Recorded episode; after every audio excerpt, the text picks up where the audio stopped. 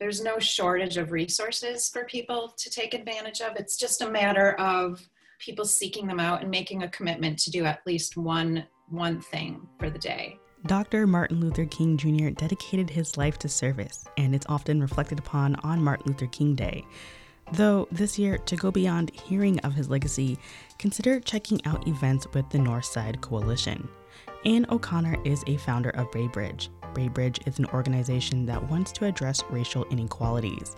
They partnered up with other organizations to create events that honor and recognize MLK Day this year.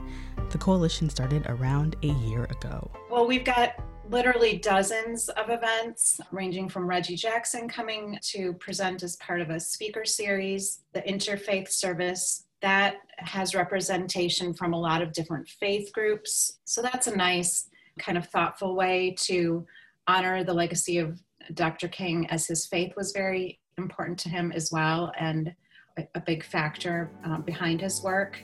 In addition, books like Caste by Isabel Wilkerson will be read with the community.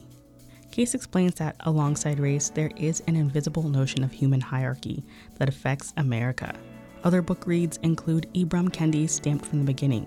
There's also a film screening of Remembering Bronzeville. The film looks at how the Bronzeville neighborhood was a hub of life for black people in Milwaukee prior to the 1950s.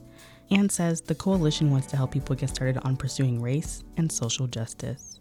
I think a lot of that is unpacking the history. You know, why why does Milwaukee look the way it does? Why does the North Shore look like it does? And so, really trying to educate ourselves, start our own personal journeys on learning about how things came about.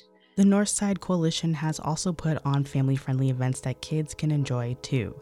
And because of the pandemic, you guessed it, book readings, film screenings, and panel discussions will be held on Zoom.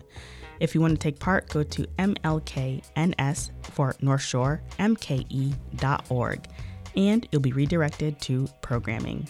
Olivia Richardson for 889.